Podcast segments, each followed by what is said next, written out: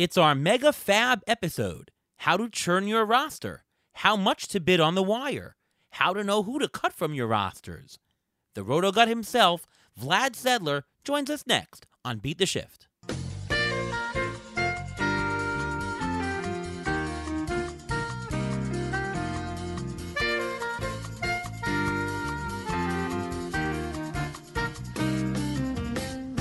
Welcome to another episode of the Beat the Shift podcast. I am your host, Ariel Cohen, and with me, as always, is Reuven Guy. How are you, Reuven? I'm doing great. How are you doing today?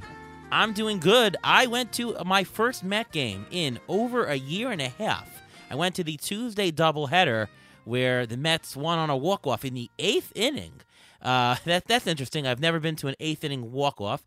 And uh, the 4 nothing shutout in the nightcap. Uh, pretty cool, huh? Yeah, and I actually saw you on TV. You were on SNY with Ellen Adair, and I think you also made the, the Phillies feed as well. I, I did. Both broadcasts from different angles actually somehow got me in the picture. Uh, me, Ellen, uh, my wife, and Ellen's uh, husband was there. Uh, it was a fun time. Uh, hopefully, hopefully cool. they got hopefully they got your good side. That's all. Uh, yeah, uh, they got me from back and front, so I don't know which one is better. But anyways, uh, on to the show here. We've got a fantastic guest. It's going to be a fantastic episode. It's our fab episode, and no better person to get than from fantasy guru Vlad Sedler himself. Welcome, Vlad, to the show. How are you? Gentlemen, thank you so much for having me, uh, Ariel uh, and Reuven. Great to talk to you guys. I know it's uh, it's been a while, so happy to be back on the show. Yeah, likewise. So so uh, glad to have you, and let's just jump right into it. Uh, today's all about uh, fab, when to, how to, how much to, and you know, one of, we were talking before the show started here, and uh, you know, one of the things that our show is is um, really different and separates us apart is that we do strategy and it's not just about knowing the players and knowing who's good and who's not and and the, the prospects coming up but just just the strategy of it how to drop a player when to drop a player how much to bid so that's just something that we're going to do today um, starting with waiver wire um, let's just go through in terms of timing, right? Because obviously, I know Vlad, you do a heck of a lot of leagues. What is your timeline for the week in terms of setting waiver wire? Do you start somewhere in the middle of the week? Do you do everything the last minute? Could, could you lay out that timeline and process? So I, I try to keep everything pretty systematic over the course of the year, and especially this season because I'm actually in more fab leagues than I've ever had before. So I've got uh, 11 actually, and I usually do about seven or eight.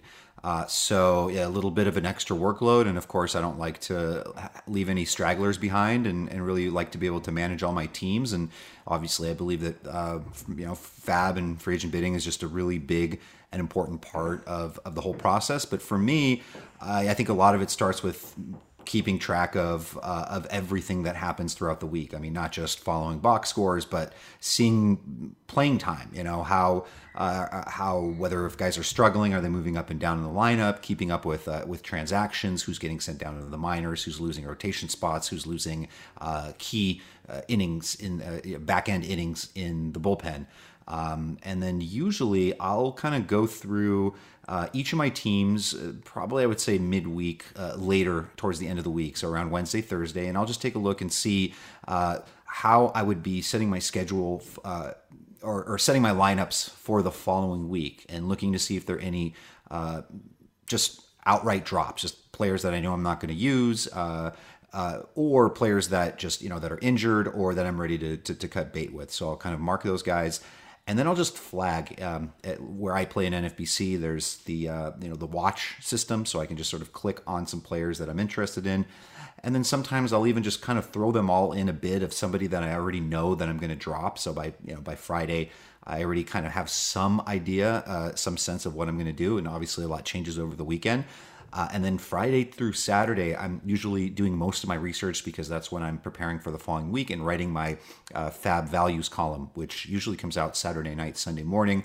So that writing that really helps me with a lot of my preparation. Uh, and at that point, it's it's it's almost like second nature. And then on Sunday, of course, I'll place the bids in the morning. Uh, in the afternoon, uh, before the deadline, I'll usually you know switch them, uh, switch up the, the the list of priorities. You know, move guys up and down, put some bid numbers in it, and I'll always walk away.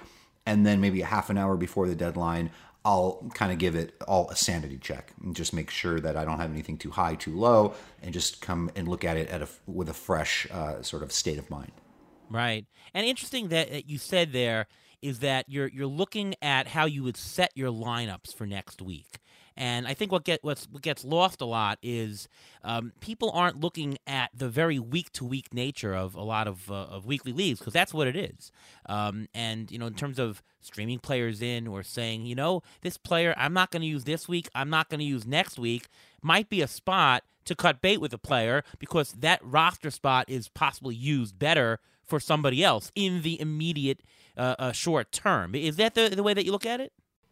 Uh, I mean, absolutely. The way that I feel that uh, it needs to be approached is, is you know, people, especially it's, it's, you can tell in the type of questions that people ask. They're always asking, who do you like better, player X or Y, um, rest of season? And I, I, personally don't like to approach things that way. It, for me, it's uh, especially if it's somebody towards, you know, you're in a 12 team league and it's uh, a couple of guys that are very similar, uh, somebody that could be dropped, someone that could be picked up. I mean, it's really hard to answer those type of questions without context. Being able to see someone's roster, understand what their needs are, maybe categorically, and looking at the upcoming schedules, like maybe not just the next week, but just in the next month, perhaps. Like, I think you know maybe um, you know going to some AL East parks, going to Coors a couple of times, things like that. Um, and for me, it you almost have to compartmentalize. It's you know it's not this one long season; it's these 26 mini seasons in a way. And so I think it's that important balance, that approach between keeping uh, your your categories and your overall balance in mind over the whole season, uh, in addition to uh, you know looking at things a week at a time. So, Reuven, I'll ask you this: on average, how many pickups per team that you run do you usually uh, do, and maybe does that vary in terms of league size or uh, in league depth or league format for you? I think it matters more on the construction of the team and what's going on for that following week. Typically, I don't like making so many changes. I don't like overhauling everything all at once. Maybe one or two, possibly three pickups per week at most. But I mean, when you draft a team to begin with, you draft, let's say 30, 30 players. If you draft 30 players, 23 on 23 starters, seven bench, whatever it may be, those last three or four spots, when you draft them, you have to have in mind that you're going to be continue to churn them over and over and over again, and you have to leave those three spots open. So I'm looking to, to try to upgrade my roster at, at all times. Number one, especially when it comes down to those last three spots. Number two, it depends on what's going on with the injuries. Injuries are abundant, as you'll see in my report later today. The injuries are crazy. There's so many going on, and there's so many holes to fill. So it's hard really to pick up one of the one guy that really want because you want to have to fill a hole somewhere else. So you try not to be over over anxious on getting these all these hot guys because you want to make sure you have a, valid roster actually for the following week. So what you normally what I would normally do is on Monday, Tuesday, Wednesday, I'd watch what's going on. I'd watch everything, watch just enjoy baseball for a couple of days. Then by the time Thursday rolls around, when I start getting my own article ready about the injuries for the coming week, I see what's going on and I get a little more idea of who's still playing, who's getting the playing time, and who's not going to be there and who's going to be have to change because a lot of rosters, especially in NFBC, the hitters open up again and they close again on Friday for the weekend. So when you're looking at that also, that has to play into it also because you're you're seeing already, okay, I have this hole, I have that hole, then I'll know exactly what I'll need to pick up later on.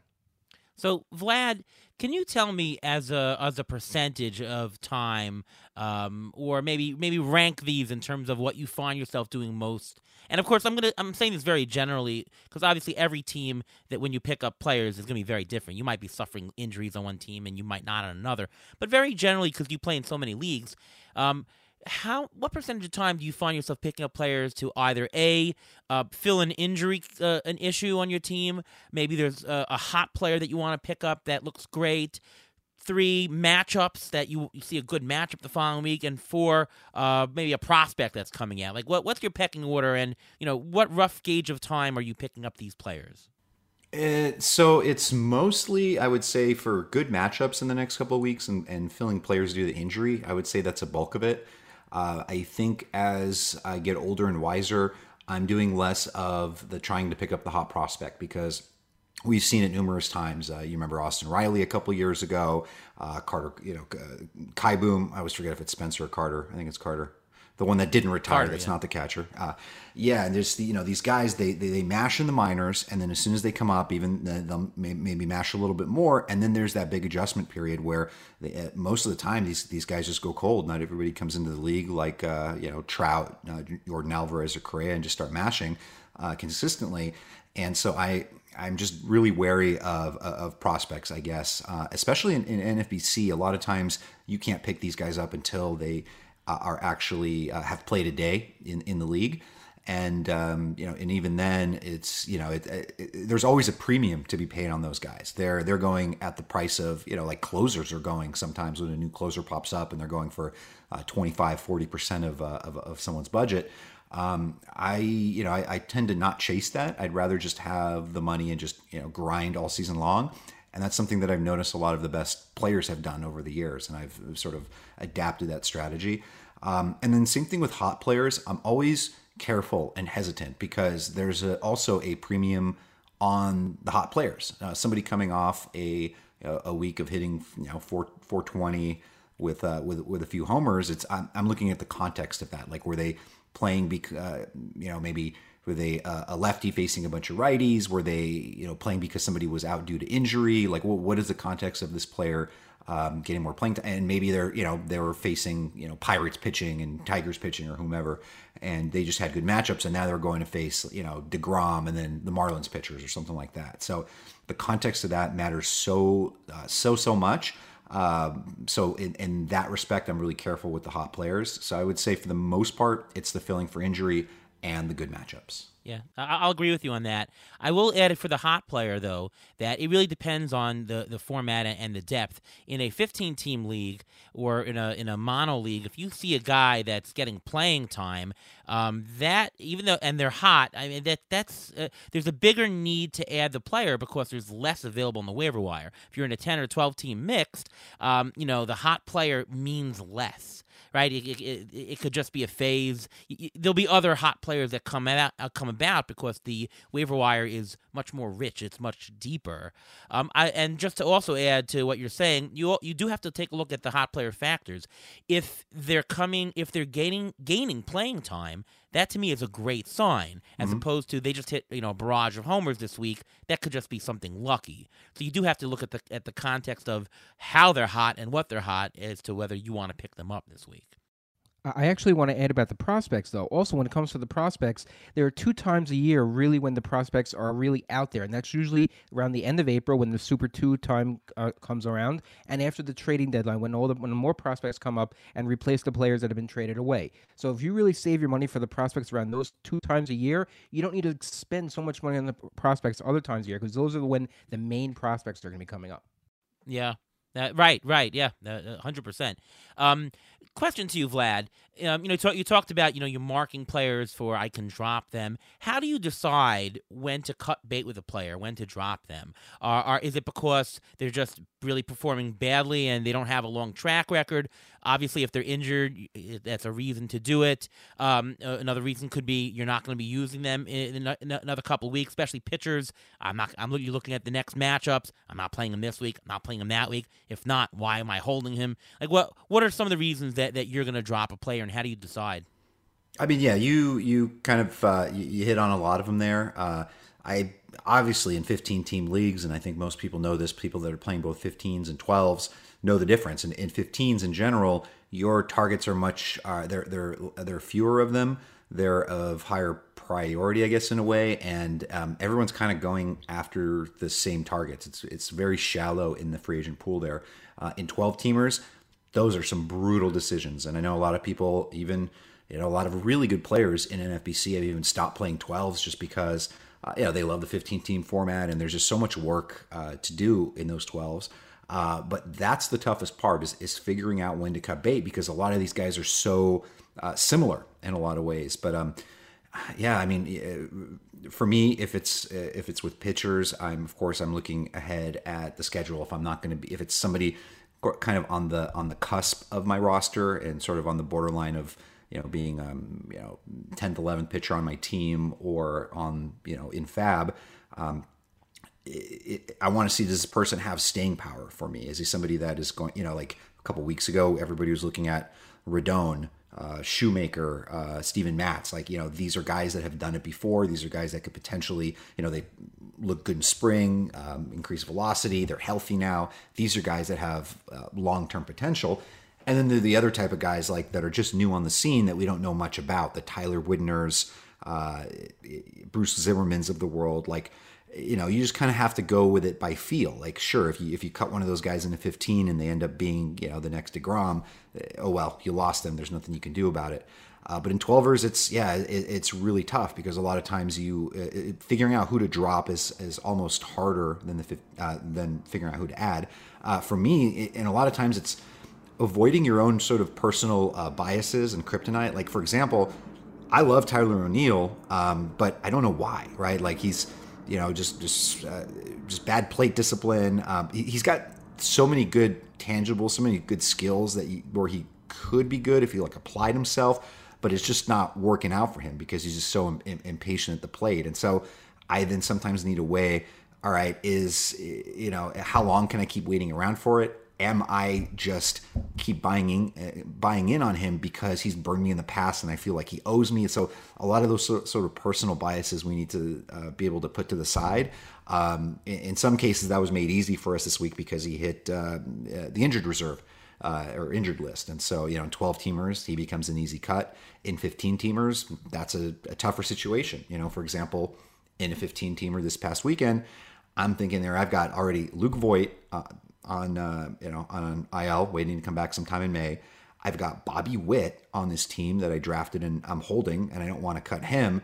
And I've got Carrasco. That's already three uh, stashes on a seven uh, player bench. That's already too many. So at that point, I'm like, okay, in this case, Tyler O'Neill has to go. So just kind of going on a tangent there, but you, you know what I mean? It's just you know, sometimes really, really tough decisions.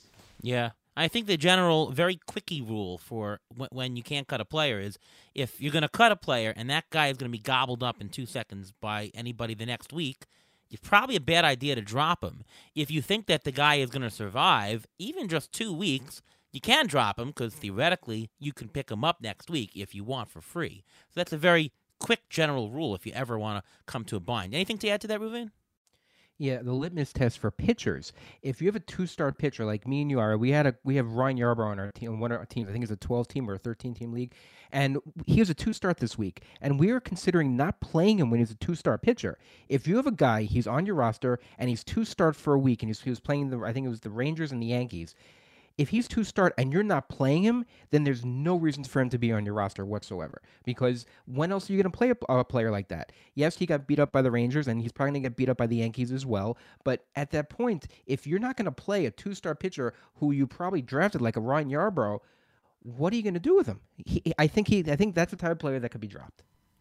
You know, you know what's funny in the way that baseball works is now that he Yarbo got blasted two starts in a row, and then now watch him throw like a eight inning shutout against the Yankees. uh, yeah, uh, that uh, hopefully he'll be in your lineup still while that happens. Of course. Um, I want to talk about uh, the picking up, and you know, you're talking about matchups. You're picking up from matchups. Uh, you can call it streaming if you're going to only hold him for a week or so. What are the things that you look at to decide this is a guy I want. He's going to have a good week this week. We all know plays in Colorado. Everyone knows that one. Although, I don't know, the Rockies lineup is not that great. Maybe pitching in Colorado this year isn't as bad as you think. Well, I'll, I'll let you answer the question, Vlad. Uh, so for me, the the best thing that I'll always do is I'll um, I'll, I'll just look at who the teams are playing in, in, in, the coming week. I'm looking to see who's got seven games. Maybe sometimes there's some double headers and there's eight games in a week, which teams are playing five. And then digging deeper within that, and this is what I put into the Fab Values article is, all right, how, you know, how many righties, how many lefties, who's affected by that sort of thing? You know, like, for example, this week, uh, the Giants, or next week, are going to get seven games, and six of them are slated as of now, granted no rainouts, uh, six of them against righties that's a good opportunity for in a 12 teamer to probably pick up Alex Dickerson. There, there, could be good timing there, and somebody that's going to be in the lineup predominantly against uh, against righties is a good thing. Where on the flip side, maybe you know you have Austin Slater and know, in a 12 teamer and he's fungible and you cut him for for Dickerson and that's just you know that it's that kind of continuous churning and burning. I'm looking at handedness. I'm looking at the strength of opponent. Are they going to face like the uh, previous example? Are they going to face you know Degrom, Stroman, uh, and then uh, you know the the good pitchers on on Miami um, over the course of the week, or are they going to play you know Kansas City and um, you know D- Detroit or whoever? And and to me that makes a really big difference.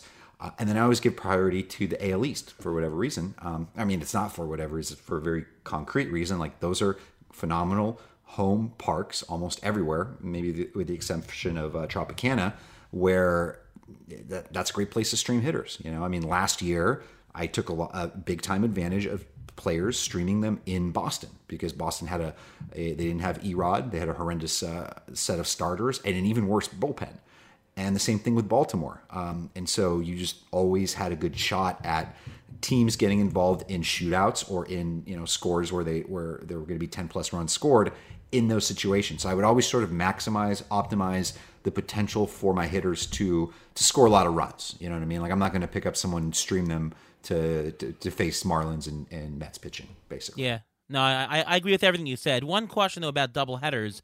It's not like double headers uh, of uh, two years ago.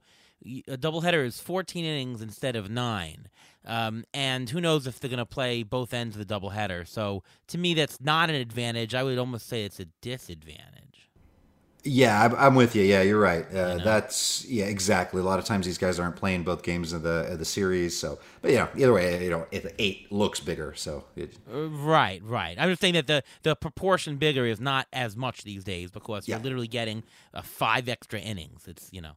Uh, there you go. Uh, uh, uh do we miss anything, Reuven? Um, yes, I think yes. Vlad missed, got a lot. You missed, you missed the weather. You got to play the weather also, oh, during, yeah, especially in, in, April. It's freezing in Detroit. It's snowing in Colorado, and on the East Coast this whole this whole week it's been raining. So if you just look at the weather a week ahead for certain matchups, like if, if Boston is playing in Boston, if the Mets are playing at home, if the Phillies are playing at home, if the Nationals are playing at home, and you see that it's going to be really cold, you know what? You may be more better off to get a pitcher there especially if you don't think it's going to rain. If you can get a pitcher there, because hitters usually don't do that well in cold weather.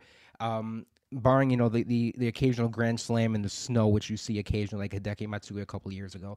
But otherwise, you're not really going to see that much offense when it's freezing. So if you pick up a player in Detroit, like let's say you picked up or you started uh, Matthew Boyd, he's been playing in Detroit and he's had a renaissance right now. Is it really him, or is it the cold weather affecting the hitters?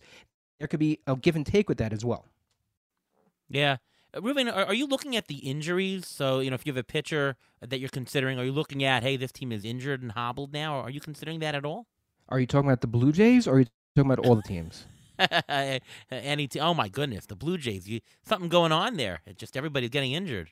Yeah, you always have to look at the injuries because, especially early on, you're going to get a lot of muscle injuries, which we've already seen with obliques, with groin strains, with hamstring strains. And you have to keep up with this because there's a constant flux of players going in and out of lineups. If you're doing DFS, it's a complete headache because you don't know what's going to happen one game to the next. Um, and especially when you have the, these double headers, if let's say a team has a double header and someone tweaks his or gets hit with a pitch and they miss a couple games because of that. You have to be up on this stuff. Otherwise, you're going to get screwed. You're going to end up with a lot of empty roster spots during the course of the week. Let's talk about two start pitchers. I know, Reuven, that you're big on picking up pitchers who have some good two starts, get the extra innings. Of course, it could backfire if the pitcher is has a pretty crummy week. Um, what advice do you have for when to start picking up two two start pitchers in terms of are you doing this uh, in the beginning of the season? Are you doing this midway in an emergency if you're really down strikeouts? Like when when is your rules for starting to be more conscious of getting those two starts in there?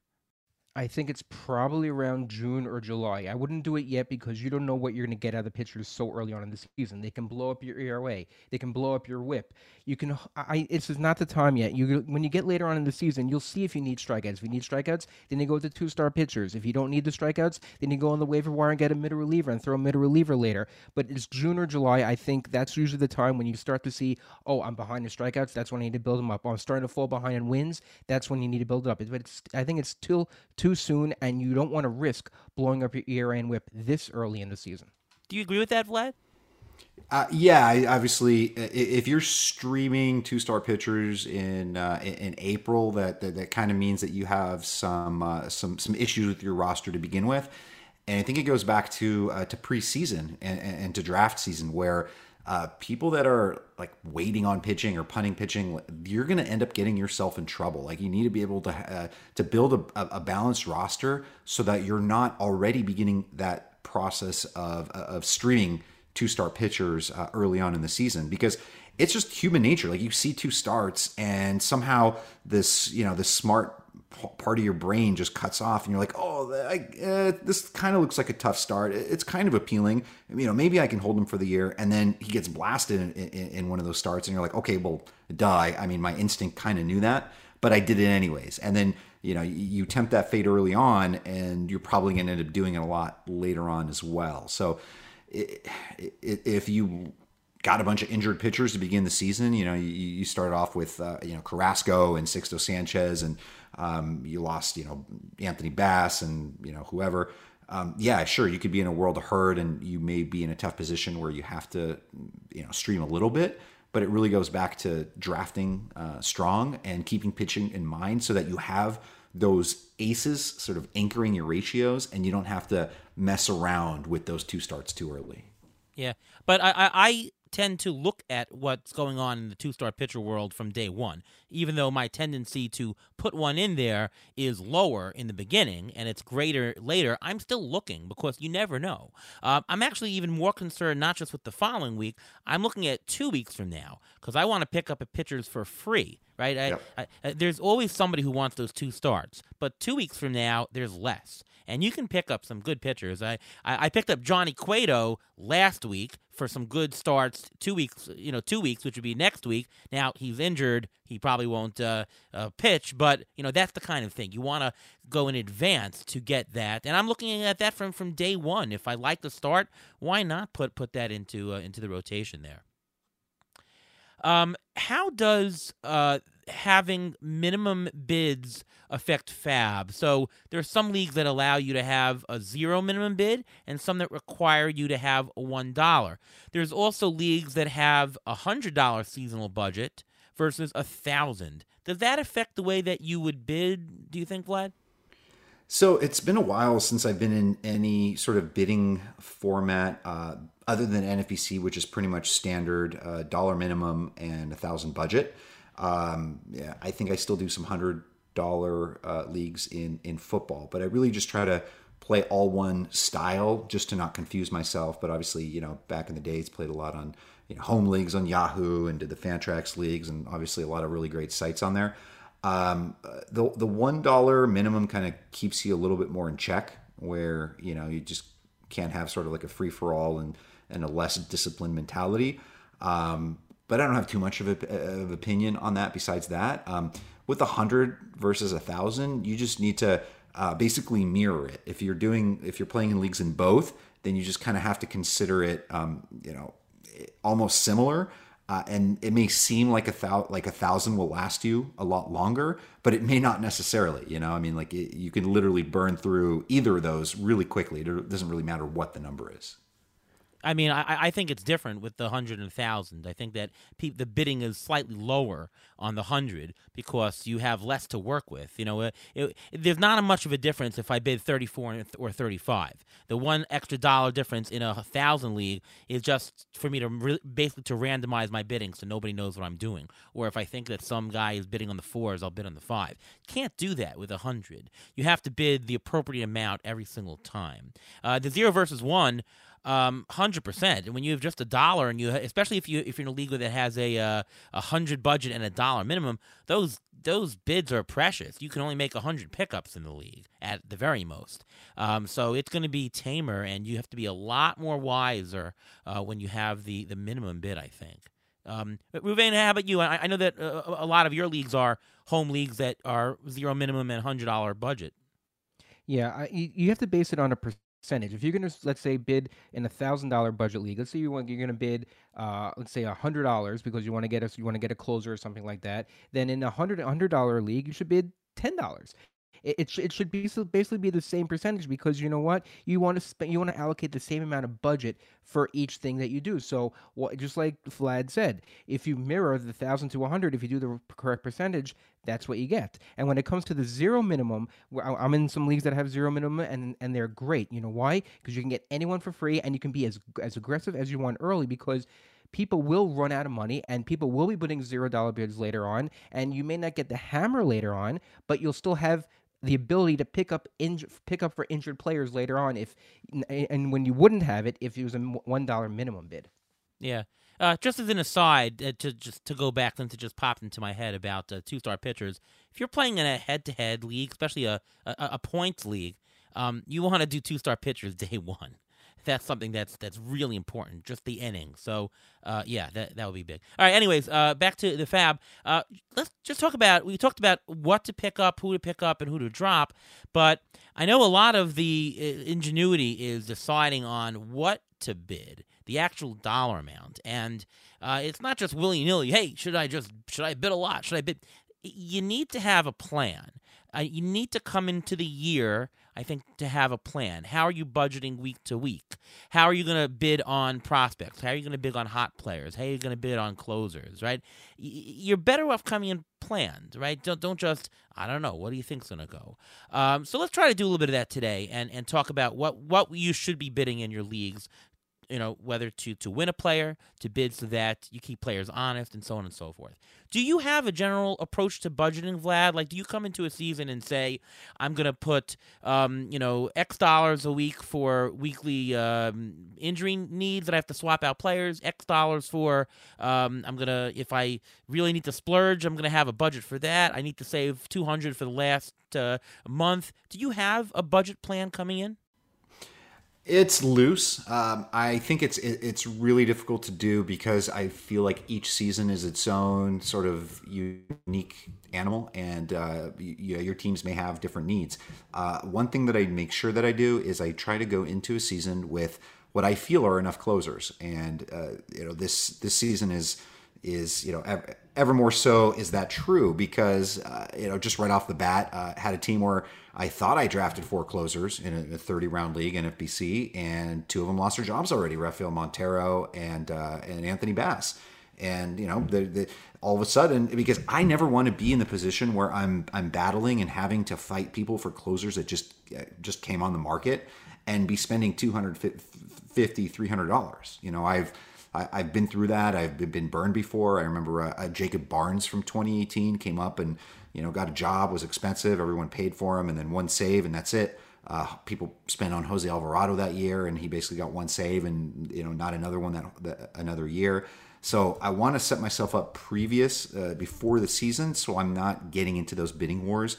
From a week to week standpoint, I, I really have to play it by ear. I, I never go in saying rigidly I'm gonna you know I can only spend X amount or Y amount, but I try to keep my my my ear to or my, my pulse on things and what somebody is worth to me, what someone is worth to pay. But for me, the most important part is setting is, is what I think a lot of people may not do is is figuring out the exact priority of my conditional bids. If I don't get my first guy, where most likely a lot of people are going to be in competition for him, what is my contingency plan? Who are these guys behind them that I'm bidding? Who do I want to set myself up to get in what order and what are those guys worth? And a lot of times I'll, I'll it, it's a good sanity check also because it sometimes makes you realize that these two, three hundred dollar bids on, you know, somebody coming off a hot week, you know, is this guy necessarily worth it when you can get maybe somebody similar for for 20 or 30 dollars so it kind of really puts things in perspective so the one thing I do make sure to do is I do like to save money down the stretch. I like to be able to have that hammer.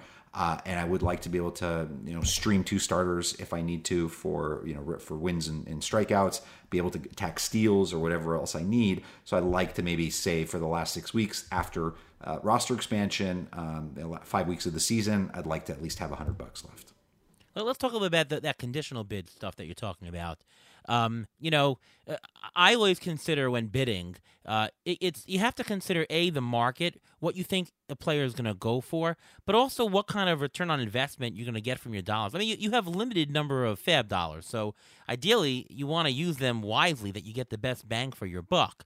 If you notice that there's five similar players out there, maybe not the best one, the best one's going in the market you think for 80, but there's some similar ones going for 20 certainly you might have a better return on investment if you bid on the 20. So what would you do in that case? Would you bid maybe 50 for the top guy just to say, hey, keep everyone honest and I'll, I'll take a 50 instead of an 80 for the market uh, to get that top guy. And you know what? I'll put a couple of 15s the rest of the way so that whatever it is, if I don't get that top one, I'll just get a good return on investment for the rest of, of my guys. Is that something that you're doing?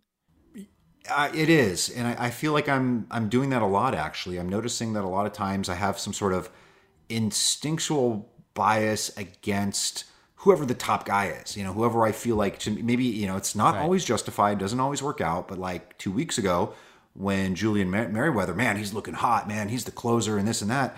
I just wasn't in on it for whatever reason, or at least I wasn't in at that price. So I would put in, keep him on his bids knowing that he probably is the top guy and I wasn't going to get him, I would put something right. in there, but I would send my conditionals up. I'm like, okay, so maybe I won't get these p- potential saves here, but let me see who I can, can line up. You know, what other shaky closers are there? Who are the guys behind them? And who can I throw in in my, uh, you know, my backup bid and hopefully to get lucky. And of course, if that happens for many weeks and you just, you know, you there's that balance. Like you, you have to be. Right aggressive but not too aggressive. But you know things do fall in your lap a lot of times when you play it that way when you do the keep them honest but then you really prioritize your conditionals. I really can't remember a closer situation on one team that so much draft capital draft and fab capital was spent on before week two. Like think about it. Yates then romano then merryweather and people who also bid on dolis like how how much fab and and draft investments are just on the Toronto closer situation. And by the way, we still don't even know what it is after. Oh well, Romano just hit the the IL. Yeah, yeah. So yeah, yeah. so now this week it's going to be Dolis bids, unless somebody else steps in and grabs a save, and then hey. it's crazy. It's crazy. We need, you know, you especially in NFBC overall competitions, you need to get those saves. But you know what? Through through years of experience and us playing, like we kind of realize that they always kind of pop up in the market at some point. Like you know, people slow down, and you know, you don't have to be 90th percentile in saves. You, you know, if you've got a couple other guys, you know, I've got a team with a slow start and saves with like Will Smith and Ryan Presley. I'm not that worried. I, I feel like that the team will be okay. I lose one of the those guys, yeah, sure, but I don't want that to affect my bidding. Like just because I lost Rafael Montero doesn't mean I'm going to go, you know, like I don't even know, you know, is it going to be Graveman? Is it going to be Middleton? They split their saves on Thursday. Either guy could be it. Like a lot of times these managers don't even know yet what their situation is. That's why a lot of times they're playing it by committee. Yeah, and I think it also depends on on you know the desperation of your team. Uh, we uh, Reuven and I have a team where we're down to like one closer, um, so uh, you know we put in some bids for uh, Jake Diekman, um, and I usually don't spend a lot on players early, but I, I put the bid in 140 or whatever it is to win it. Um, Reuven, what, what is your general, or, or do you have a general budgeting of fab for the season approach, or what, what, what do you do? Basically for the first couple of weeks of the season, I try not to do that much high bidding because I want to see what the league's going to do. You can learn a lot for the for course in the entire season how the first couple of weeks of the fab goes. You'll see who's aggressive. You'll see how much money is being spent for a closer. You see how much money is being spent for the top guy. And I think you can learn so much from that that if you just wait three, four weeks when all these guys have spent all their money and you can see the trend in the league, then you can jump on the guys. Then you know how much to bid. you you can see maybe some some trends of some teams, some players in the league, how they're bidding, whether they're only bidding on the ones, whether they're only bidding on the twos, or something like that, so that you can try to outsmart them during the course of the season. So the devil's advocate on saying you shouldn't bid that much early on, the the bigger the biggest counterpoint is, well, if you pick a guy in the first week of the season, you have him for 26 weeks. If you spend your money in the middle of the year, you only have him for 13 weeks, and if you hold your money to the end, you may not even use it at all. Does that uh, Vlad, how do you counter that? Is, is that a thought where you say, well, you know, you really should be spending money early? Um, uh, uh, you know, in the first half a year, you're not spending 50% of your budget. I'm gathering you're spending more for the, for that very reason, right? Uh, it's you know it, it's there. There's a lot of times there's a, a, replacement value for for someone, right? If if somebody's performing well for you in your outfield four spot, and uh, you pick someone up midway through the year and they take over when that guy is injured, you're still sort of getting the, the, the full market value for that slot. Uh, and then other times, it really depends on feel. When you've played for for many years, you just kind of know. You sort of get a feeling on something, especially if it's a big prospect that it's previously struggled. I think like Lucas Giolito, 2019 was the perfect example where uh, he wasn't drafted in 12 teamers and uh, people there were just some people that just kind of felt it early on they're like okay there's something different about him this year and they got him on the cheap i remember getting him myself for like $36 in that league that 12 teamer and you know he helped carry me for the rest of the year so sometimes you just you know you, you lock onto those those right players or sometimes you just luck into them sometimes you know it just it just works but again, going back to those guys like the Rodons, Shoemakers, Matzes, they're these guys that like you're just always hoping that maybe this is the year that they'll stay healthy. They're great waiver wire pickups that can help you for the whole season. But uh, so I don't know if that answers your question exactly, but it's uh, you know it, it's just really detailed nuance. Nuance. Yeah. So in terms of like the exact number of what to to to pick. And again, between thirty six and thirty seven dollars, it doesn't matter. You know that that's just one dollar difference in a thousand dollar league. But do you have a general rule, or well, maybe take me through your thought process? So, you know, Kendall Graveman just served, saved two games. Um, looks like he might be Seattle closer. If you have one closer in a 15 team league, maybe you need a closer, or maybe you have two closers and you could use a third one. Why not? Like, what goes into your mind in terms of how much to bid on him? Are you bidding 4% of your budget? Are you bidding 10% of your budget, very roughly? What goes through your mind for that? And then, you know, we'll talk, let's talk about uh, um, not just closers. How about an injury replacement? What if you, you have a severe injury on your team uh, um, that's, you know, guys out for a month? What would you bid on that? What would you bid on a hot player, the hottest player? Oh my God, yeah, um, uh, Mercedes comes up. My God, I, uh, he looks fantastic. Are you bidding 10%? Are you bidding 5%? Like, what's your general guidelines eh, for, for people who listen to the show in terms of how to know what to actually bid? Ah, man, it's you know, it's a lot there. It, it, yeah, it's because it's you know, it's more, it's it's a lot more art than science. It part of it is is understanding your league, the format that you're in. Are you in a, a home league and with, with a bunch of Mets fans that you know? Like for example, someone just messaged me saying they're in their 12 team or somebody dropped Michael Conforto, and the first thing I asked was, you know, it's a hundred dollar budget. He, he's got eighty left, and he and I first thing I asked him, do you have any Mets fans in your league? Because that's important because you know that people with their fandom they will over uh, you know, estimate for you know for their league. So once you can get that out of the equation, then you can kind of figure out what the right bid is or what the solution is. Um, in the Graveman example, again, it's it, it's context. If you really spend the time, you dig into your your own team. You see, okay, the I need a closer. Okay, that that part is is, is clarified. Secondly, what is his staying power for the rest of the season? Oh, he's throwing 99. He's looking good. He's he's revamped. He there's there are not a lot of other really good relievers on that team. He I feel like he has a stranglehold or be able to hold that job all year. Okay, he's he's valuable to me. He's going to be on the high end. I also know I'm thinking to myself, I really kind of only have one shot to go for it. So then I have to decide: is it going to be for Graveman this week? Is it going to be for someone else that's most likely to become available in the next couple weeks? You also have to sort of figure out when to shoot your shot. And then the the last part of it is is figuring out your league mates. You're looking in, okay, there's probably always somebody that's going to bid, uh, you know, for a closer. Then I can dig into these teams. All right, who's most likely to bid on on on him?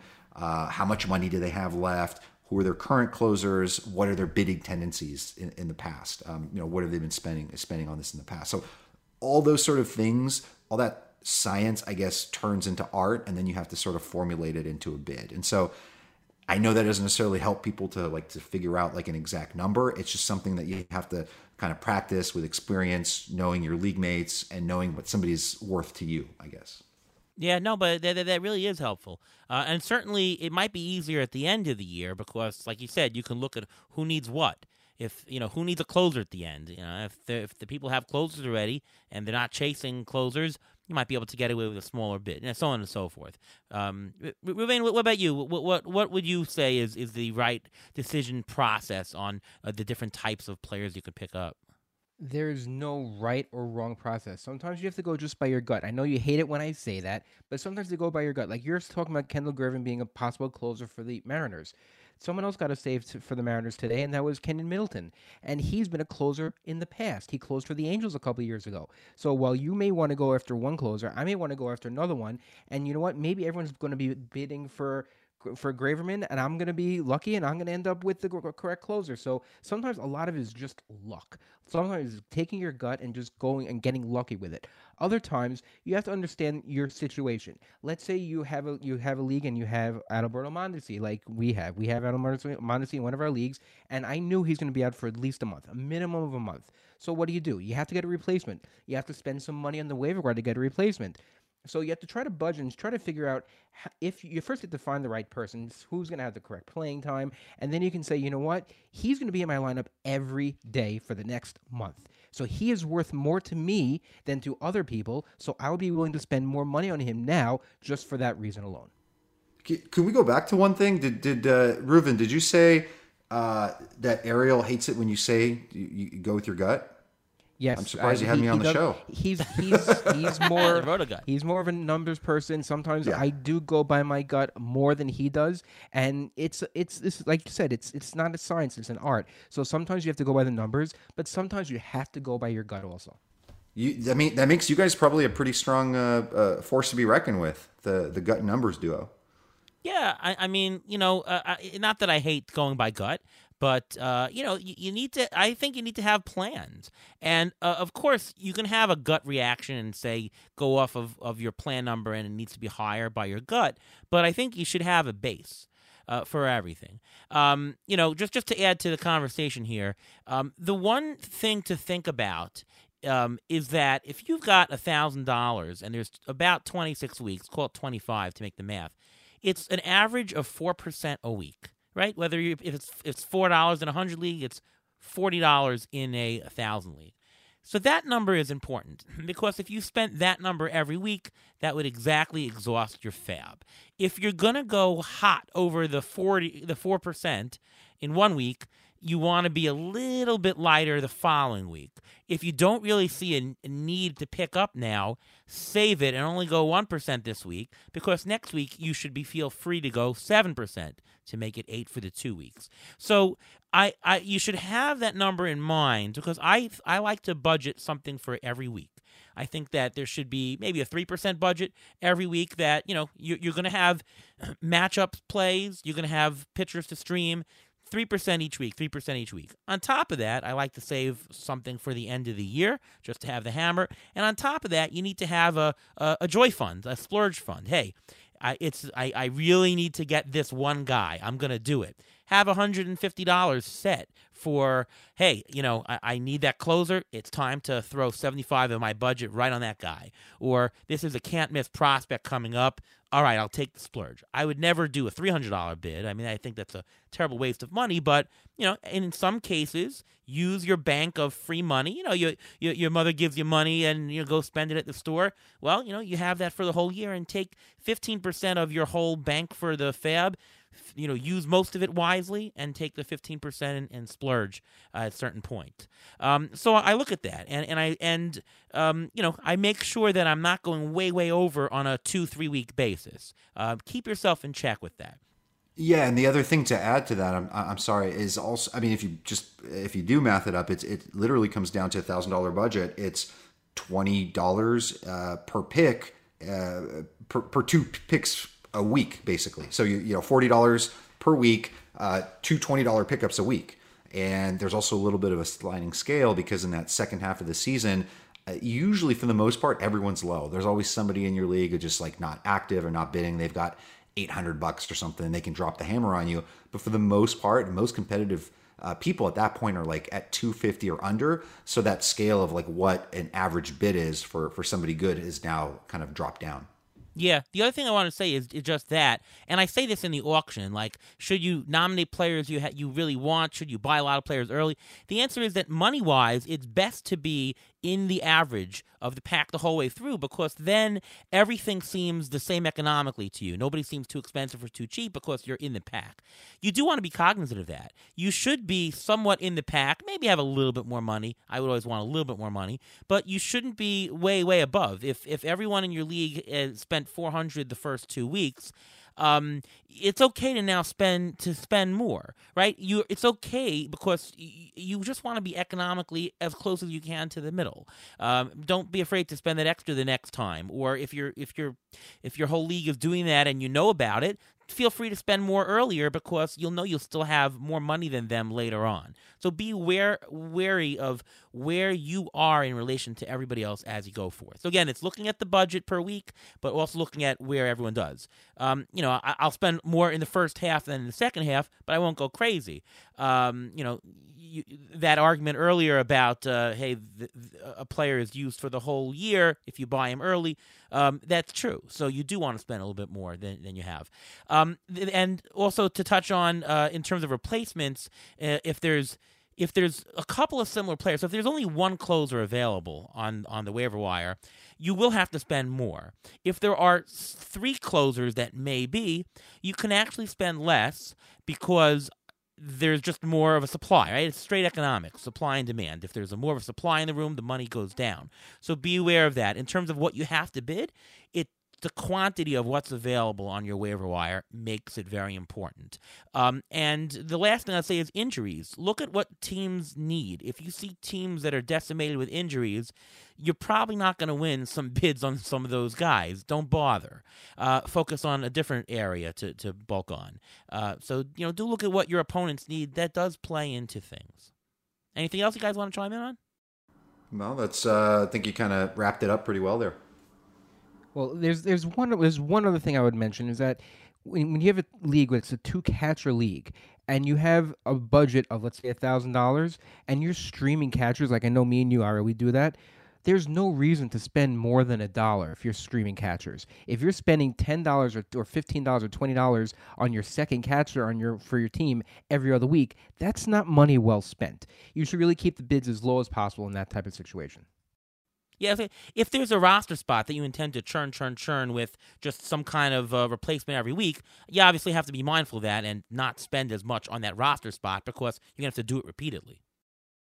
The one thing I'll say on the on the catchers is I, I usually do go the extra buck or two, so I'll go two or three because I always feel like if I'm and usually it's a good thing if if, you're if how it works with waiver priority is if you're you know you tied on a bid uh, it, it, goes to the person lower in the standings. And usually, you know, if other people are lower in the standings, you Hopefully don't get that player. You. Yeah. It, that's why. That's why I usually go two or three because I'm usually looking down. Yeah. Again, it's not not much of a difference between one and two, but uh, you know, don't spend ten on the catcher. Is the point? All right, time to do waiver wire. That's where we talk about a couple of potential players that hey we might be picking up and spending on on the waiver wire this week. Vlad, let's start with you. Who's somebody that you might be looking at I think the the just already it's so much changes over the course of the weekend and, and by the even from the time I publish an article on Saturday on Sunday usually have to do an update because a lot of times it's you know who got the most recent save who wasn't being considered all of a sudden becomes the hot new pickup. Those things change really quickly. Looking at it early in the week I mean it really looks to me like uh, I mean, in shallower leagues, um, I think uh, Garcia is probably already gone. But if he's not, I think he's somebody who needs to be scooped up. Um, looks like the closer, especially after Dylan Floro blew, blew it. Uh, but I think most people are going to be looking at Kendall Graveman or Middleton and uh, Dolis on Toronto. People, uh, those are the people that uh, the catchers that I think people are going to go after. Um, and then just looking ahead at uh, 15 teamer players that have potential staying power for your team um, that are have two start weeks this week. Uh, Joe Ross for the Nationals, healthy and uh, looking pretty good in his first couple starts. A uh, couple of you know could be tough matchups: St. Louis and uh, your Mets um, in New York. So there's that, and then Josh Fleming, if he can stick in the rotation in Tampa. Uh, I think he's, you know, maybe not the, the biggest strikeout upside, but I think he can help with ratios. He gets at Kansas City and then uh, home against Toronto. And obviously, Toronto is one of those offenses we typically want to stay away from. All right, before we go to Reuven, let's do the Injury Gurus Trivia of the Week.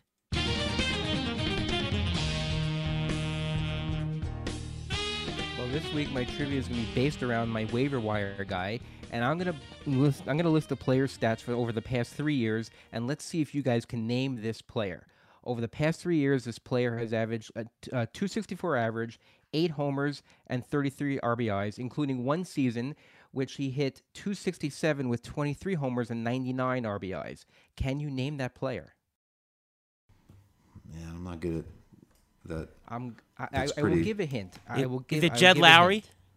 Yeah, yeah, you got it. It was Jed ah. Lowrie. you guys talked Lowrie. before this. I'm kidding. No, we didn't. No, we, we no, didn't. I'm, no, kidding, not, I'm kidding. But, I'm kidding. But I already picked him up in another league, and I even played him this past week because I had my I had a like I said a gut feeling on him, and you know what? He actually hit. He's hitting 333 for the season already, two homers, 11 RBIs. He's batting third in the lineup. He's healthy. The crazy thing about it is that a report came out that he requested to have surgery on his knee from the Mets. The Mets said no. He left the Mets. He had surgery in October, and he's fully healthy. He's only 30%, 37% owned in CBS. He's a guy you can grab because you know what? He is a starter. He's batting third in the lineup, and he's getting consistent playing time. I'm going to list also another former Met. That's Phillip Evans. He's on the Pirates. He's only 34% owned in CBS leagues. He's off to a hot start. You want to get that hot player. He's batting 342 with three homers, five RBIs. He's batting third also. So those are two quote unquote former Mets who are out there. They're doing well on, on, other teams and they're getting the playing time and they're healthy. I'll mention a couple guys. Wilson Ramos. If you're in a two catcher league, you're probably uh, he's probably already taken. But if you're in a one catcher league, the guy has six homers so far. He's he's been an offensive bat for the last couple of years. Um, I would take a gamble on stream him if you're if you're streaming catchers. Take a gamble on Ramos. Uh, I mentioned Dane Dunning last week. He's still only fifty percent owned, and he threw a nice game. He's still widely available. Take a chance on Dane Dunning. How about Travis Shaw? Twenty five percent owned qualifies at first and third. This is a comeback guy. Between 27 and 2018, he hit 63 homers. He's only 30 years old. That's worth a dart, I think. We mentioned Kendall Graveman. Uh, Middleton also got a save, so pick your poison there. And Dolis, we all know about that. How about Adam Duvall? He has four homers and nine RBI so far. That is better than his 2020 pace, which was really brilliant picking up where he left off last year. Adam Duvall, go for it, guys. Uh, and how about Renato Nunez, another old favorite Ooh, yeah. of our show here? Um, I don't love the ballpark, but he's playing now while Miguel Cabrera is out. He's already hit two homers. Uh, I once wrote an article calling him the next Chris Davis, and it's because he has a high hard hit rate, high homer to fly ball rate, uh, and he's doing just that to start the season. He's not going to hit you over 230, but he's going to hit you 30, 35 homers. Um, I take a free guy. He's he's he's not even owned in deep leagues. Take a stab at him, Renato Nunez. I was going to throw in, by the way, uh, I was going to point out that Detroit actually has a pretty nice schedule coming up, and just next week they get the uh, the, the Pirates and the Royals. And Nunez, uh, Jonathan Schoop's been ice cold. I think he's going to heat up a little bit too. Probably a lot of teams are dropping him. Uh, Robbie Grossman. I mean, that team. I think for the they're they're kind of a sneaky team uh, offensively. Um, I really like Nunez there, and I think I just like Detroit in general for the next couple weeks. Let's do our pitcher preview. That's where we pick up the some pitchers that might be good one start or good two start pitchers. Let's start with you, Reuven, first. Let's see who the Pirates are playing this week. That's very funny. You should say that because just like Vlad just said, Michael Fulmer of the of the of the Tigers is playing the Pirates this week. He's only 13% owned in CBS. He's a possible two start versus Pittsburgh and Kansas City, both at home. So he pitched pretty well his first time out. He has an actual track record when he's healthy to pitch pretty well. So he's only 13% owned. He can be he can be picked up in most leagues, and some leagues he may actually even be reliever eligible because he did relieve a couple times last year. Another guy I'm going to mention, Vlad, you mentioned him. You beat me to it. Is Josh Fleming? His first start, uh, first start of the week is versus Kansas City. He's possible to start. His first start, he went five innings with two strikeouts. And last year, he went 32 innings with 25 strikeouts, 2.78 ERA, 1.0 whip with a 63% ground ball rate. And he plays for the Rays. He's only 20% owned in CBS, and he has a chance for you to get some wins, which is very valuable, especially from starters now, which don't go usually more than five innings. Yeah, I was going to say Joe Ross uh, uh, as well. Um, I mean, I think St. Louis Mets. I think it's still a decent start at that Citi Field, uh, but he's a guy that you know you pick up for this week. But he's a guy that actually could give you some stuff all season long. I'll also mention David Peterson, who's forty percent owned, pitched amazing the other night. Six innings, ten strikeouts. He plays at Chicago Cubs. The Cubs are one of the lowest scoring teams in major leagues this season. Uh, I think that's a good outing. He looks hot. By the way, does anybody know who has the lowest number of runs scored for the year? Does anybody know? It's probably the Mets because they didn't play yeah. that many games. Yeah, it's the Mets. Twenty nine runs. They only yeah. played eight games. Yeah. Well, they're going to Coors, thankfully. Uh, in, the, in the they snow. May not pl- in the snow. Yeah. They may not play uh, on Friday. It's snowing. Oh no. Uh, uh, Mets can't catch a break. Uh, any other pitchers to add, Vlad? Yeah, well, first I want to say you guys remember Ferris Bueller's Day Off. Was it was that the the principal Peterson, right? Anyways, um, well, I kind of you know, it- Mr. Rooney. it- Mr. it- Oh, Mr. Uh. Mr. Rooney. Yeah, Pe- Mr. Peterson Rooney. was someone else in the show. Anyways, in the movie. Yeah. Uh, so uh, yeah, along the same lines as you guys, and, and I think I threw out some pictures earlier, but you, we were probably talking about hitters, so I apologize for not hearing about that. But uh, um, yeah, Fleming and Ross we mentioned. Um, Twelve teamers. Anthony DeSclafani is in the mix. Uh, somebody that I, I actually was a target of mine. I drafted in uh, in twelve teamers towards the back end, and it's looked good so far. And obviously, that's a good uh, home park for him. And um, this next week, he's going to get at Philly, which he could potentially bench for that start. Um, Harper and those guys could be trouble. But the following week, if everything lines up without any rain delays or, or issues, uh, missed games, he'll get the Rockies at home and then uh, San Diego on the road, which isn't as tempting, but still a possible two step there. And then going a little deeper, um, Austin Gomber, up until this three run homer he just served up to Justin Turner, um, he's somebody that is streamable on the road. Obviously, you never play him at Coors, uh, but he would line up for two uh, road starts against the Giants and the Diamondbacks, which I think is uh, potentially usable, but only in deep leagues. Let's do a couple of uh, mailbag questions. Mac Trot says, "What to do with Ian Happ? Should I take Haniger for him? I think that's a slam dunk pickup. The Happ is a 63 WRC plus, um, which means he's 37 percent worse than our average. Uh, he has walked. He's walked seven walks so far, but uh, he he's pretty bad, and uh, he's on a crappy offensive team. Mitch Haniger, four home runs already. He's batting well over 100. He had two today. 10 RBIs, 10 runs. He's got the 161 WRC plus, and he also leads off. Um, Haniger is more upside. I think it's a slam dunk to drop Happ for Haniger. Anybody disagree? I don't disagree. Um, Happ is going to have some nice stretches. He, you know, in the nice Sure. warm Sure. summer in, in Wrigley, he'll hit some bombs. He can hit 25 bombs, I'm sure, but he's going to be a detriment to the batting average. Haniger's a much more well balanced player, and uh, a healthy Haniger, I think, is a, is a much better fantasy option. You agree, If Reuven? that's I- I 100% agree. If, if that's a trade, you make the trade, you keep Haniger, and you'll be able to pick up Happ later in the season because Happ will be dropped also. there you go. Uh, that's the way to play it. Uh, Aaron Evanhouse says, "Should I hold on to Cron and Joc Pederson? Should I add Alex Cobb? And what's the magic bid, FAAB bid for that, Vlad? So let's let's go to Vlad first on this. Uh, so uh, Cron, you, you you hold on to. He's he's off to a slow start. He's not getting cut. I mean, famous last words. Maybe maybe he does, but um, they're going to need that bat in the lineup. Even though he's struggling, he keeps hitting in the middle of the lineup. Uh, he's going to warm up. He was mashing bombs in, in spring training for a reason because that's what he does. He hits bombs, and there will be a time in Coors Field where you'll be very happy that you did not drop him.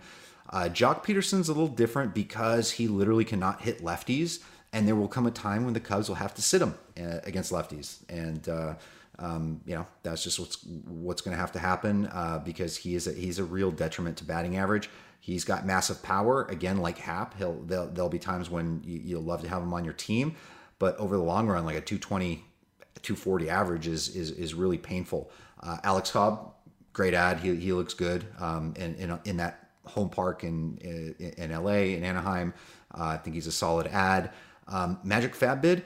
I always need more context. I cannot just give you a number. You got to tell me, you know, show me your roster. I'll, I'll take the time and do it, but you know, show me your roster, uh, show me how much money you have left, and then I'll be able to give you a good number. Well, Reuven, you're a big Joc Pederson fan, so uh, are we holding him? Yeah, 100% you're holding him. Um, he's a guy who, as soon as the wind starts blowing out during the summer, he's a guy, even if he doesn't hit lefties, he'll still play because the Cubs have nobody behind them and they need some offense. They're to play him. They got him to play him. He's to play, so I'm not concerned about that. CJ Cron, again, you saying just like Vlad, I'm, I'm, I'm just mirroring what he just said. You, you can't I wouldn't drop a power hitting first baseman in Colorado. You can just you just can't do that. As for Alex Cobb, I'm not as high on him. I'm a little nervous. He has do has he does have an injury history where he's going on the IL at least once or twice a year. So I'm a little bit nervous about that type of thing also. I'm, I'm probably dropping Pederson in a 12 team league, but holding him in a 15 team league. Context is pretty important. Uh, Pederson, 136 BABIP so far. Uh, nine percent homer fly ball rate. I mean, his career averages are more than double each of those. So yeah, just just wait a little, give it a little bit time. If if you really if he's a big part of your lineup, there's no reason to shell out right now. Um, let's do one more question. Uh, here's a thought question from Josh. He says, "How do you avoid making early season mistakes due to slow starts, bad luck?" I've got the all ice team of Ozuna, Rizzo, Springer, Story, Teoscar, Altuve, Suarez, and I'm getting more frustrated by the day. So I think Josh needs a little pep talk on uh, relaxing and uh, just going with the punches. Uh, uh Vlad, do you have anything to uh, calm Josh down? Uh, I I would look at the quality of those names that you just just ranged off. Um, I'm really not worried about any of those guys as long as Springer comes back and he's healthy. He's going to mash. Um, you know, are we really worried about Trevor Story or or Marcell Ozuna? Yeah, Marcell Ozuna scuffled a little bit. Altuve, as long as he's healthy. Suarez, double eligibility now. I mean, this is a monster group, and there will be a time where you'll be really happy you have those guys. Again, we're only seven percent into the season, long way to go, and I would not worry about this group at all. The only thing I'll say about Ozuna is that he's last year he was the DH pretty much. This year with the no DH, he's playing the outfield. So could be a little bit of the rust of playing the outfield early in the season. I think he'll warm up, be patient, but uh, I think we expected some of this to happen. Um, you know, and if you can definitely trade for a like quantity, I might do that with Ozuna uh, if you can. Uh, but yeah, everybody else just got to be patient. I mean, um, unless you see somebody, and all the names you mentioned are high up guys, um, they're getting playing time. They're batting in the heart of the batting lineup. You're not going to throw away your preseason projections after two weeks of either bad luck or rust. Um, just just calm down. You know, uh, uh, you can be in last place and right now and win your league. It's it's everything is just changes by the hour. You have a good hour and you, you're up four points and you're up four spots in the standings. Uh, don't don't worry, Reuven. Do you want to add, add anything to calm down, Josh? Yeah, I'm going to add something else. Me and you, we have a, we happen to have a lot of Mets on our team. Fortunately or unfortunately, this year it's the same situation. They're not playing any games, so we're falling behind. It's it's like they're ice cold because we're not getting any of the stats out of them. But people like Edwin Diaz, people like Pete Alonso, you're talking about Jeff McNeil, Michael, even Michael Conforto, they haven't had a stretch of five or seven straight games. There's no rhythm baseball players are creatures of habit. Once they get into a rhythm, once they get out of the cold weather, also that may play into it also, and once they get rid of this whole COVID, getting the, a lot of them are on the COVID list because they got the vaccine, so now they're not playing. So you just have to be patient with these guys. Yogi Berra used to say it's getting early very late. I mean, getting late very early. So you have to have some patience because it's a yogism for a reason. It's because you know what that can happen, and you can lose your patience, but you just can't do that. It's, it's a marathon. It's not a sprint like last year. If this was last year, I wouldn't say drop them, but you may want to consider benching some of those guys just to get some active people who are actually hitting into the lineup. Yeah, that's true. You can always bench a guy for a short period of time if you're really nervous. Definitely don't cut a guy. Remember, regression is a two way street. If somebody uh, overperforms, it's probably going to underperform a little bit afterwards. Somebody who's underperforming is probably going to go and overperform later. And you certainly don't want to miss when the, you know you take all the bad and you miss all the good you certainly don't want that and you know projections are seasonal projections they're not they're not uh, one or two week projections so just you know hang, hang in there josh um, we give fantasy advice and we give life advice here on this show, apparently. Uh, Reuven, uh, injury update. I know we've, we've got so many injuries, or should we call this the Toronto Blue Jay update here? Yes, we will call the Toronto Blue Jay when we when we update when we get to it. But first, I'm going to start with a couple positive things. First of all, Dinelson Lamet, he was scheduled to throw a 70 pitch sim game today. Hopefully, if it went well, it's possible he can be activated within the next week or two. I'm, I'm guessing closer to two weeks. Carlos Carrasco, as mentioned earlier today, he's dealing with a hamstring injury. He threw four innings and 65 pitches the other day. According to Luis Rojas, the manager, he said he looked good. He did his ups and downs. He's building up correctly. He's going to pitch another five innings in a couple of days, and and then he should be ready to go. He may be ready by the end of April as well. Ke'Bryan Hayes, he's had an, a wrist injury. He has resumed sw- swinging, but he's not faced live pitching yet, so he's a little bit away. Nate Pearson, he's throwing, he's throwing at 100% intensity and feels, quote, absolutely pain free. So that's a very good sign. You may see him also in the next week or two. George Springer, keep him on your bench because he did not travel with the Blue Jays on their current road trip. So he will not be activated at least until April 25th. So just keep that in mind. Continuing with the Blue Jays, Julian Merryweather, we mentioned him already on the injury list with an oblique issue. You don't know how long that's going to be. That can be a couple of weeks. It could be a month. It could be longer than that. And then his replacement for, uh, I guess, half a day was Jordan Romano. He went on the IL with right ulnar neuritis. This is the same or similar type of injury that um, Steven uh, Strasburg had, and he ended up needing surgery for it, so he may be out for a bit of time as well. So you can pick up Rafael Dolis, he can close. Also, the, another guy who's on that team who may close, who has the stuff to close, is David Phelps. You haven't heard about him in a while, but he's an option as well.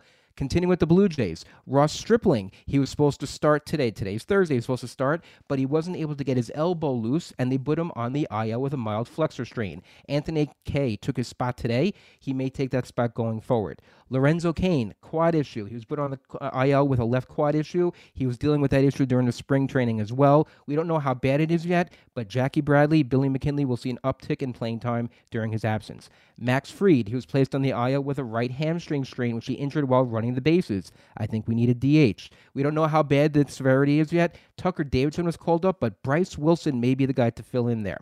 Cristian Pache, another Brave, placed on the IL with a left groin tightness. He is eligible to, to return on April 24th, but Ender Inciarte will see an upcre- uptick in playing time, and he's a stolen base threat. So if you want a guy for steals, that's a perfect guy. Continuing, Archie Bradley. He's on the IL with an oblique injury. They already said he's going to miss at least three to four weeks, which means that Hector Neris is probably going to be the closer for a while. Kwang Hyun Kim, the pitcher for the Cardinals, threw an 86 pitch sim game on Sunday this past week. He will return probably within the next week. So he's a guy you want to activate. He's a guy to go for. Christian Walker also placed on the IL with an a right oblique strain. Andrew Young was called up, but Asdrubal Cabrera and Pavin Smith will actually see more time in his absence. Anthony Rendon on the IL with a groin strain also. At first it was considered quote unquote minor, but now he's on the IL. So we'll see how long that lasts. Dexter Fowler, torn ACL, done for the year. Nomar Mazara, abdominal strain, left abdominal strain he got while swinging. Victor Reyes, Jacoby Jones could fill in for them. Joe Jimenez was called up, which is interesting because he could close. That's a guy to watch for. Johnny Cueto, we mentioned him earlier in the show also. He's on the IL with a grade one lat strain. It's considered a quote unquote low level strain. Logan Webb may fill in. And last but certainly not least, Fernando Tatis Jr.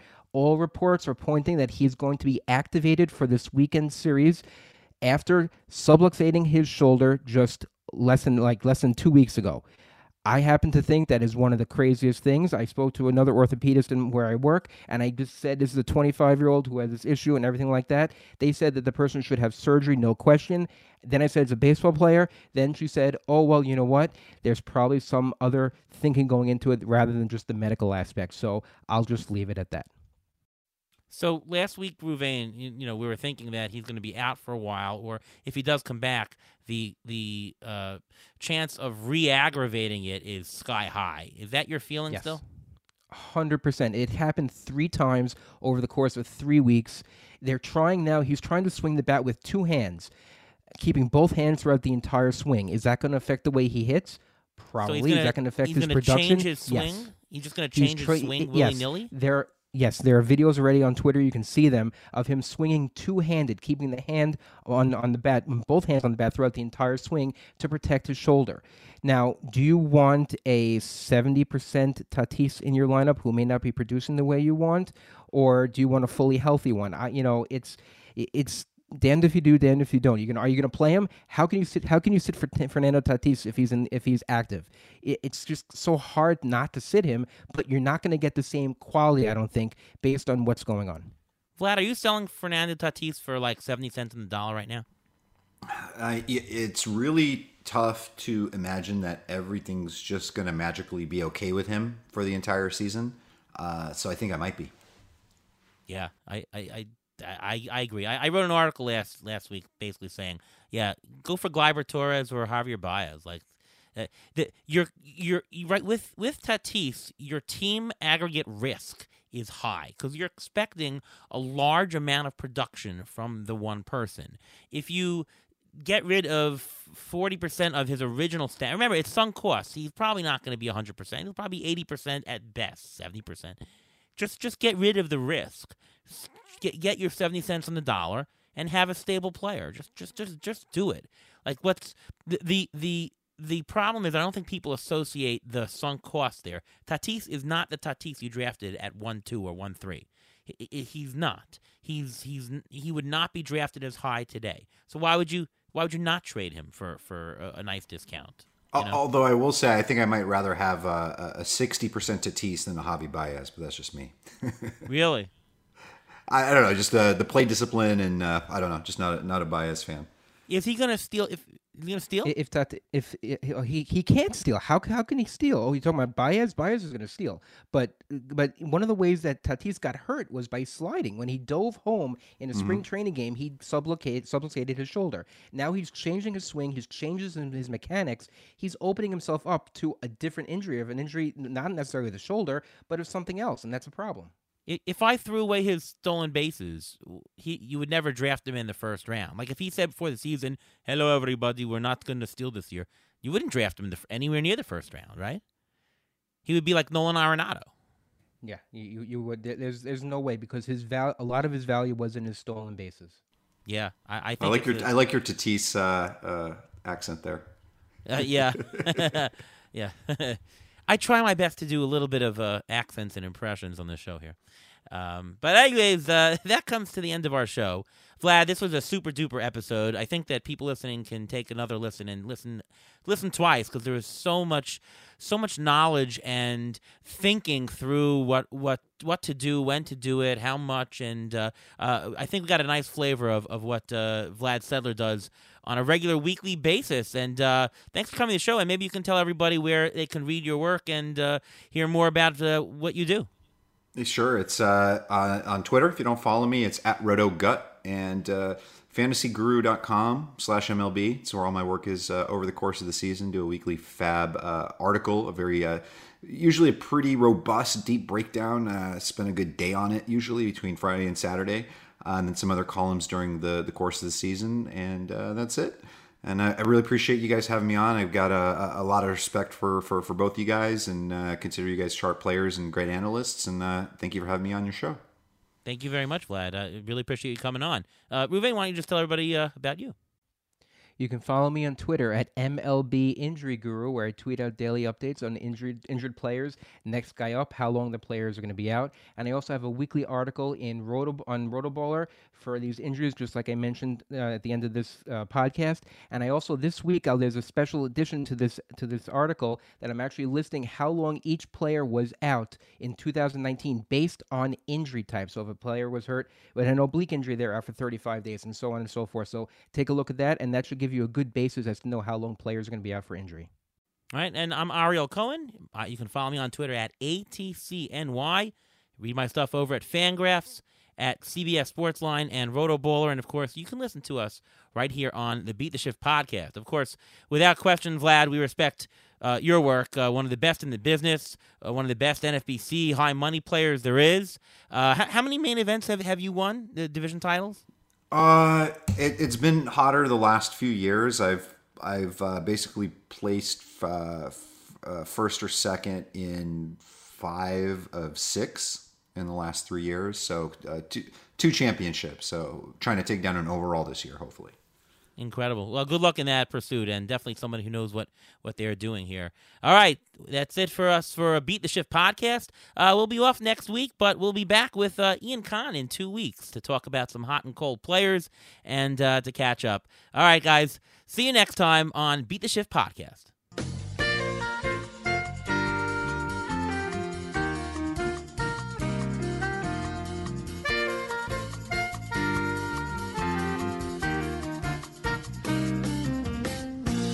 Thanks for listening to the Beat the Shift podcast presented by Fangraphs.